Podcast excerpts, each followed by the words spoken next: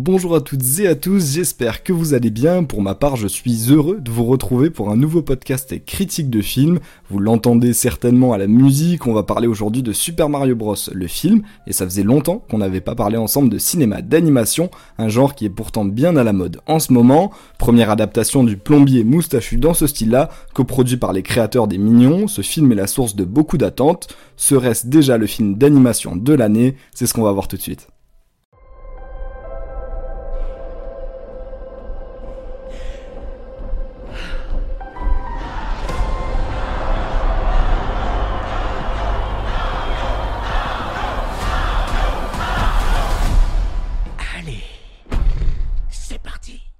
Super Mario Bros, un film réalisé par Aaron Horvat et Michael Jelenic, produit évidemment par Shigeru Miyamoto, l'emblématique créateur de l'univers de Mario. On retrouve au casting vocal de sacré stars, surtout du côté américain avec Chris Pratt qui prête sa voix à Mario, Jack Black en Bowser ou encore Anna Taylor-Joy en Peach. Côté français, le film fait lui le choix risqué de ne pas mettre de grandes stars qui ne viennent pas du monde du doublage. Des spécialistes tels que Pierre Tissier ou Audrey Sourdive se chargent de donner vie aux personnages de Mario et Peach, et dans un univers aussi vaste que celui de Mario avec des dizaines et des dizaines de jeux, on peut déjà se demander quelle histoire le film va nous raconter. Mais au final, on retrouve Mario et Luigi à Brooklyn qui essaient tant bien que mal de monter leur société de plombiers, mais ils vont se retrouver propulsés dans un monde inconnu, peuplé de tortues, de champignons qui parlent et même de petits dinosaures vous l'avez compris, ils sont transportés dans le monde de Mario, tel que nous, on le connaît, un monde en pleine guerre alors que Bowser vient de trouver une super étoile qui peut lui permettre de conquérir tous les royaumes. Mario débarque et s'allie à la princesse Peach pour sauver ce nouveau monde et partir à la recherche de son frère dans une aventure épique. Épique? En tout cas, c'est ce qui est écrit sur le papier, mais pour savoir si le contrat est rempli, il va falloir attendre encore un tout petit peu, puisqu'on passe à ma critique. Tu ne sais sûrement pas qui je suis. Mais je vais bientôt dominer le monde. Waouh Mais il y a un problème. C'est humain, avec une moustache, tout comme toi.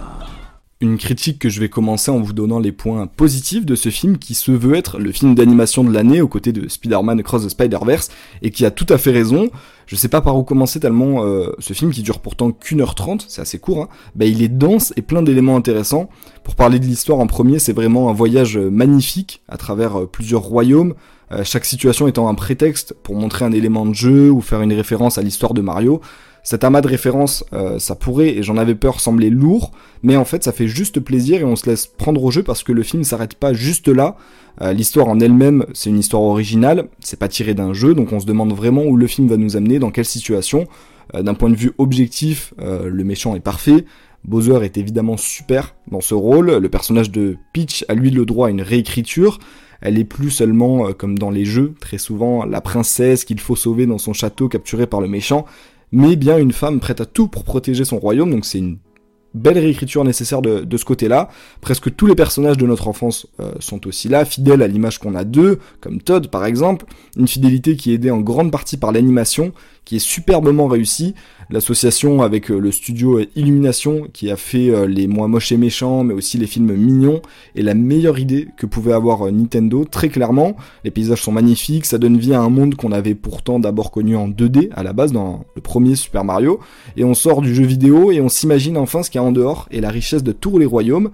Et pourtant, Malgré cette densité, le film en garde sous le pied, seulement une petite partie de l'univers est montrée, et on sent qu'il y a encore beaucoup d'histoires à raconter, en 1h30 il n'y a pas un seul moment de pause, vraiment pas un seul, la réalisation est très dynamique, pourtant c'est le premier film des deux réalisateurs, ce qui fait qu'on s'ennuie pas, et à l'image de films comme Les Mignons 2, sorti l'été dernier dont on avait parlé sur la chaîne, l'histoire ne s'étale pas, ce qui permet d'en montrer un maximum en restant dans le feu de l'action, un film comme ça fait du bien quand on le compare avec d'autres œuvres de plus en plus longues, presque à l'excès parfois. Là, le film se concentre sur l'essentiel, l'action et l'aventure pour un résultat réussi, mais pour donner vie à des personnages aussi euh, emblématiques, et je vous en parlais euh, tout à l'heure, je trouve bien au final que le film n'ait pas fait l'erreur de faire doubler les voix françaises par des stars comme on a pu le voir dans d'autres films euh, d'animation avec Giroud par exemple, on voit pas trop forcément le sens, ça donne de la visibilité mais on perd en, ben, en fidélité, et là les voix ben, sont fidèles au personnage, presque même plus que les voix originales donc en, VO. Bref, encore une fois, on peut dire merci au doublage français qui reste indéniablement le meilleur au monde, on en revient à la même conclusion à chaque fois. Et en gros, si je récapitule, on a une histoire réussie, une histoire originale en plus réussie, une adaptation fidèle, il manque plus qu'une bande son qui déchire, et c'est le cas, on passe d'ACDC avec Thunderstruck à Take On Me de AA, et ça donne encore plus vie au film, même si on sent, et là j'en viens à un point négatif, que le film veut caler vraiment un maximum de références avec des répliques phares, comme le Mamma Mia qui est calé à peu près 15 voire 20 fois dans le film, mais euh, ça aurait pu aller à l'excès, comme je vous le disais au début, finalement on pardonne, on voit tellement que le film essaie de bien faire, bah, qu'on se laisse aller et qu'on se laisse emporter dans l'univers, et finalement on, on voit les personnages tels qu'ils sont dans le film, certains trouveront sûrement quand même que le film est peut-être trop fait pour les enfants, mais pour ma part j'ai beaucoup rigolé, et ça arrive à toucher un public à la fois très jeune mais aussi plus âgé, qui a grandi avec Mario, qui a peut-être plus de références que euh, les enfants. Et la durée d'une heure trente que je vous avais décrite comme un gros point positif du film, elle a forcément un défaut. C'est très dur de faire court mais complet. Et plus je repense au film depuis que je l'ai vu hier, plus je me dis que beaucoup de personnages ont été laissés sur le côté d'un point de vue du développement de personnages. Mais vous savez quoi, faut pas trop y penser parce que ça permettra sûrement et surtout un deuxième opus, voire même plus au vu du succès que je suis sûr ce film aura. Mario retrouve son public et va aller en chercher un nouveau pendant que nous on voit enfin l'adaptation d'un des héros les plus mythiques sur grand écran. Bowser arrive.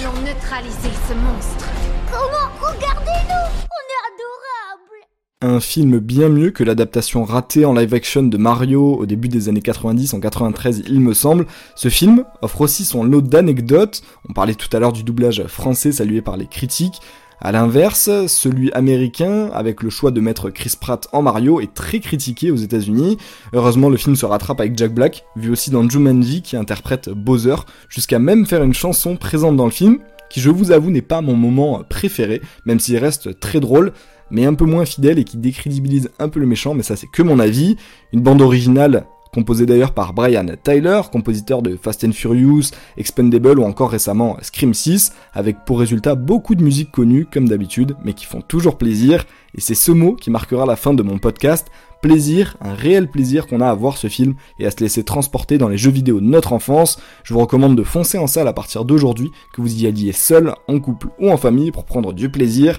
N'hésitez pas d'ailleurs à vous abonner à la chaîne pour retrouver toutes les prochaines critiques. Et d'ici là, je vous dis à bientôt et portez-vous bien.